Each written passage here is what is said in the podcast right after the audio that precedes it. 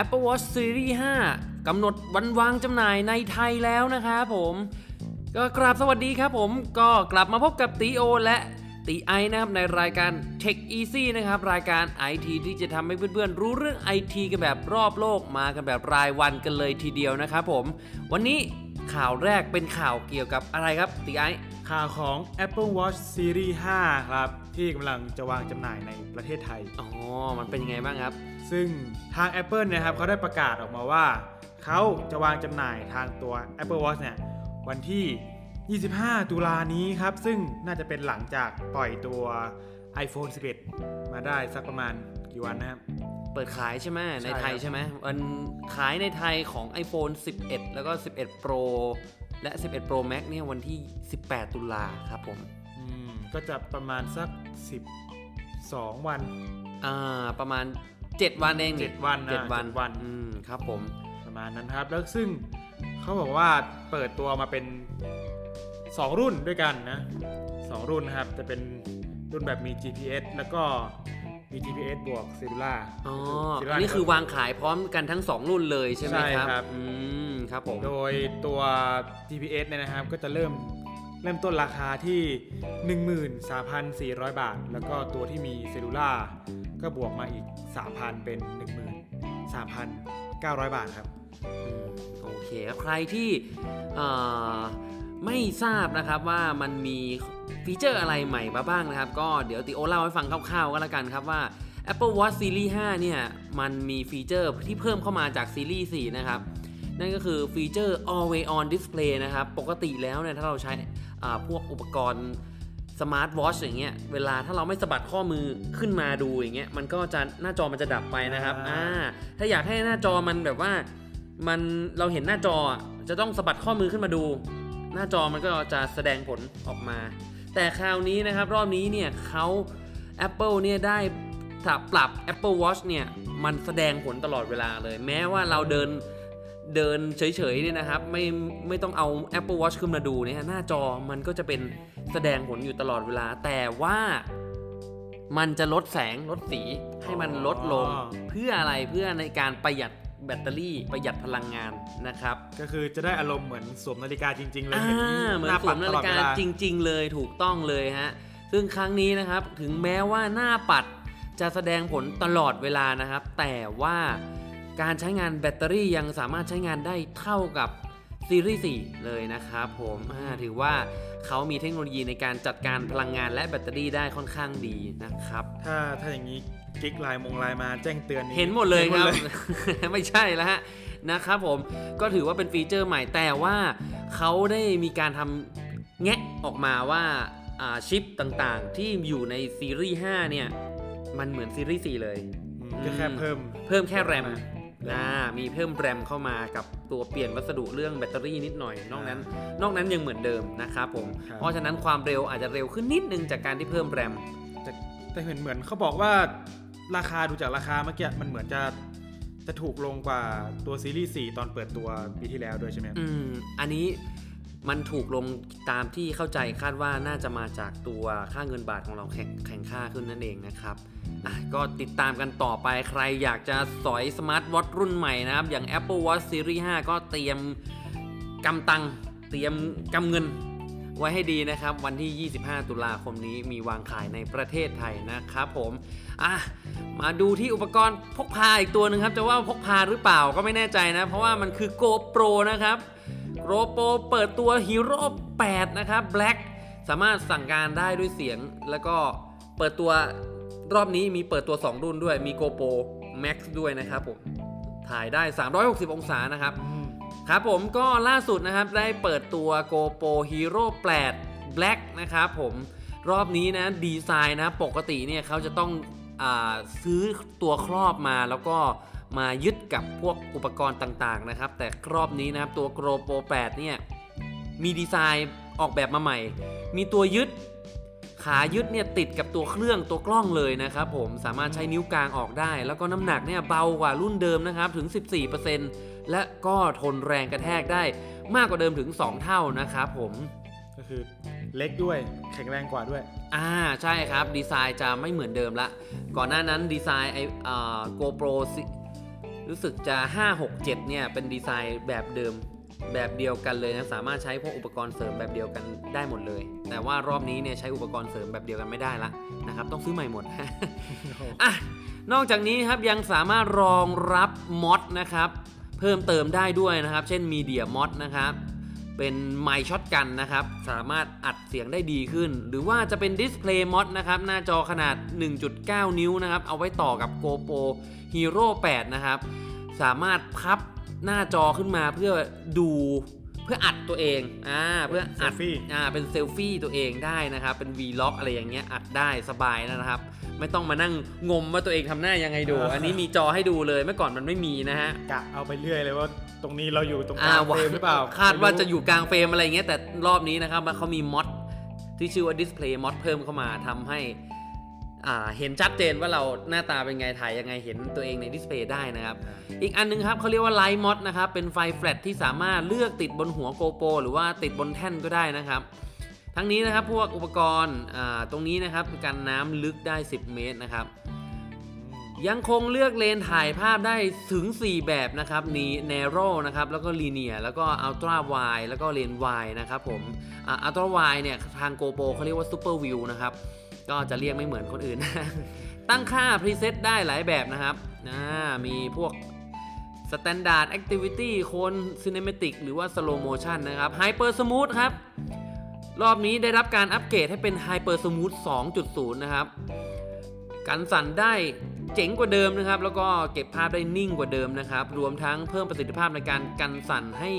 ใช้ได้กับอุปกรณ์ความเอ่อได้ใช้ได้กับทุกความละเอียดทุก frame rate แล้วนะครับ ก่อนหน้านั้นถ้าจะใช้ hyper smooth เนี่ย มันจะถ่าย 4K แบบอ่าไม่ได้นะครับ จะใช้ได้แบบ HD อันนี้คืออัปเกรดขึ้นมาจากเดิมมันมันก็นิ่งอยู่แล้วนะแบบอ่าแต่นิ่งเลยนะอันเดิมก็นิ่งมากแต่คือตอนนี้นี่ต้องอยากอยากไปดูของจริงมากเลยนะครับ ใครมีเครื่องรีวิวส่งมาให้ตีโอกับตีไอมารีวิวได้นะ คือเมื่อก่อนเนี่ยไอ iPhone เอ้ยไม่ใช่ไอ GoPro เนี่ย GoPro Hero 7เนี่ยก็ hyper smooth มันก็โหดมากแล้วนะ เนี่ยมารอบนี้ hyper smooth level up ขึ้นมาเป็น 2.0 เนี่ยอยากรู้มากว่าผลลัพธ์มันจะของจริงมันจะใช้ได้งาน ใช้ได้แบบกันสั่นได้ขนาดไหนนะครับ อะมาดูอีกฟีเจอร์หนึ่งครับ Time Warp ก็ 2.0 นะครับ Time Warp มันคล้ายๆกับ Hyperlapse แต่มันเหมือนว่า smooth ผสมความ smooth เข้าไปด้วย อืมเขาเลยเรียกว่า Time Warp นะครับ เป็นโหมดวิดีโอแบบเร่งความเร็วนั่นเองนะครับ อะนอกจากนี้ Night มี Night Lapse ด้วยนะครับ ไม่ใช่แค่ Time Lapse นะมีถ่าย Time Lapse แบบแบบเวอร์ชันกลางคืนนะครับ ก็สามารถทำได้ดีนะครับ โดยเลือกความละเอียดได้ถึง 4K นะครับ อัตราส่วนภาพ 4 ต่อ 3 นะครับ ความละเอียด 1440p หรือ 1080p ก็ได้นะครับน่าตั้ง shortcut แตะไว้ที่เลือกบนจอได้หลายโหมดนะครับ แตะปุ๊บเข้าไป โหมดนั้นโหมดนี้พร้อมถ่ายรูปได้ทันทีนะครับผมง่ายเลยแล้วก็ฟีเจอร์ Live Burst ครับ ถ่ายภาพก่อนลั่นชัตเตอร์ 1.5 วินาที เพื่อเพิ่มภาพไว้ให้เลือกหรือว่าถ้ากดอัดวิดีโอก็จะเอ่อ 4K อัตราการอัตราสัดส่วนภาพก็เป็น 4 ต่อ 3 นะครับผมอ่านั่นแหละก็เก็บภาพได้สวยงามมากยิ่งขึ้นนะครับนะเขาจะเขาจะแบบว่าเก็บภาพก่อนที่เราจะลั่นชัตเตอร์ ก็คือเผื่อไว้ เผื่อไว้ อ่า นะครับ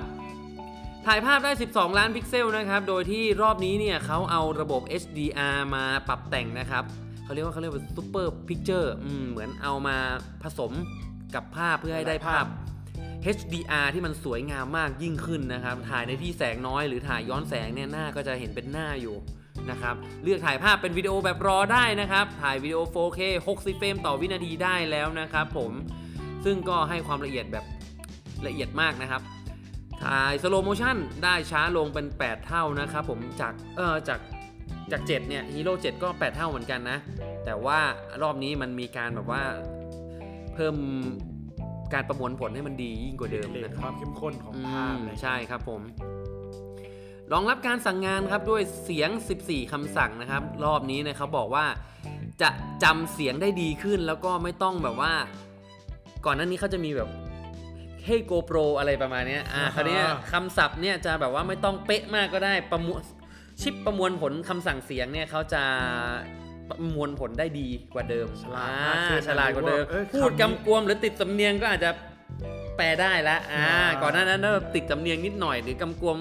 ไม่ได้ละอ่าอาจจะแปลไม่ได้นะครับ มีระบบ GPS เพื่อจับความเร็วนะครับ และระยะทางและความสูงด้วยโอ้อันนี้เจ๋งเลยนะครับ ส่งภาพไปยังวิดีโอสมาร์ทโฟนของเราได้ตลอดเวลาเพราะว่าแอป ใน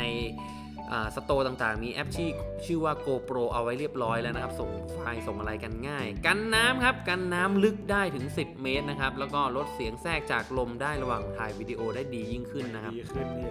อะประมาณนี้ครับกับตัว GoPro Hero 8 นะครับ ทั้งนี้ครับเขามีเปิดตัว GoPro Max เข้ามาด้วยนะครับ GoPro Max ก็คล้ายๆกับ GoPro นะครับ แต่ว่ามันเป็น อ่าตัว Action Camera ที่ถ่ายได้ 360 องศานะครับ จับภาพได้ 360 องศาเลยก็เหมาะสำหรับคนที่แบบว่า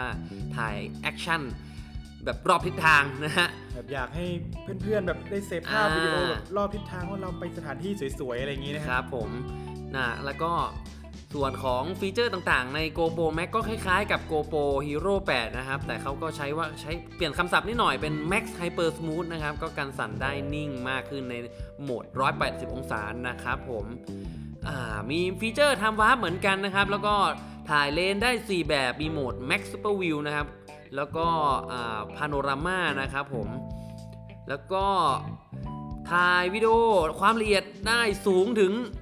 5.6K นะครับ 30 เฟรมต่อวินาที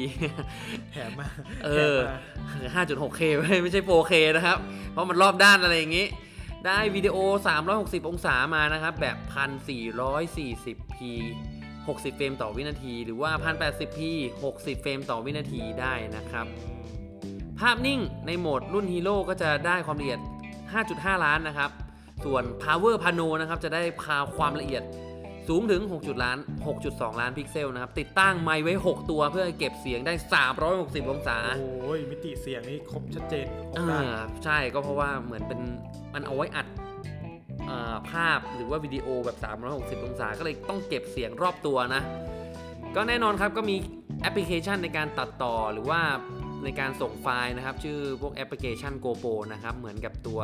อื่นๆเลยนะครับ reframe คลิป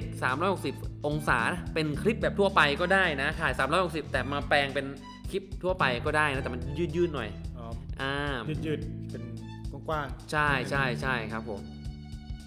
พวกนี้นะครับ สามารถทำ live stream ความละเอียดแบบ 1080p ได้ด้วยนะครับ ใช้งานกับระบบ Hyper Smooth ได้ด้วยนะครับ เช่นเดียวกันกับการรองรับการคำสั่งการทำงานด้วยเสียงนะครับ แบบว่าอัปเกรดมาแล้ว ฟังชัดนะ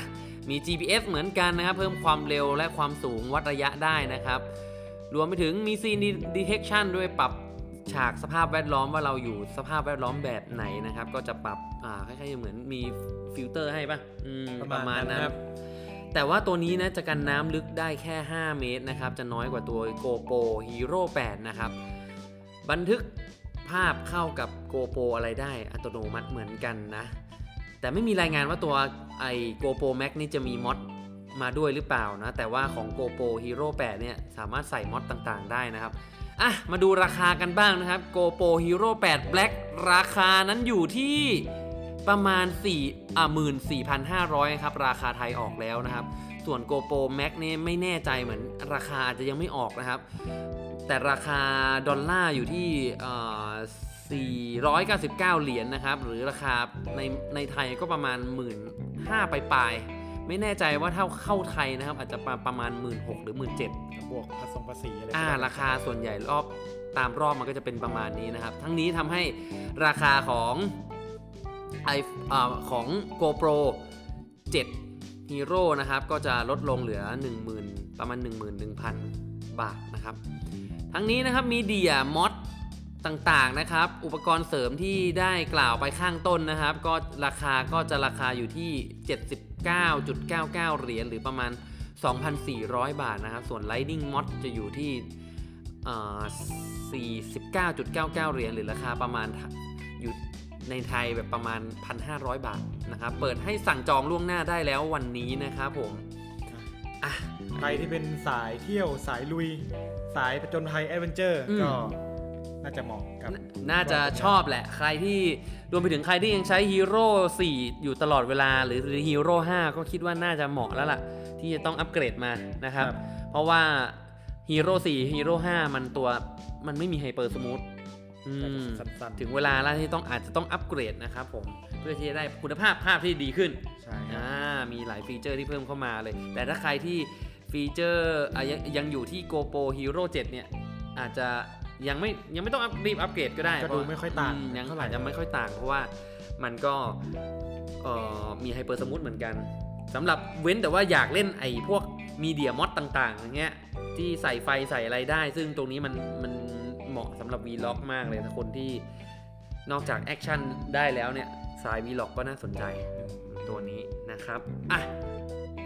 ข่าวก็ ประมาณนี้นะครับสำหรับเทคอีซี่ในวันนี้นะ ใครที่ชอบดูรีวิวต่างๆนะครับ ก็สามารถไปติดตามติโอและติไอได้ที่เพจแล้วก็ YouTube ทางอ่าชื่อว่าอติรีวิวครับอ่านะครับผมส่วนใครที่อาชอบฟังข่าวแบบนี้ก็อย่าลืมกด Subscribe หรือว่าแวะเวียนเข้ามาฟังเราได้นะครับ ตามสถานีต่างๆ มีทั้ง Apple Podcast มีทั้ง Spotify แล้วก็มีทั้ง Google Podcast นะครับ สำหรับวันนี้ตีโอและดีไอครับ ครับผมก็ต้องขอตัวลาไปก่อนนะครับใช่ผมครับครับไว้เจอกันใหม่วันพรุ่งนี้นะครับ มาอัปเดตข่าวสารกันต่อนะครับผมสำหรับวันนี้ก็สวัสสวัสดีดีคครัรับ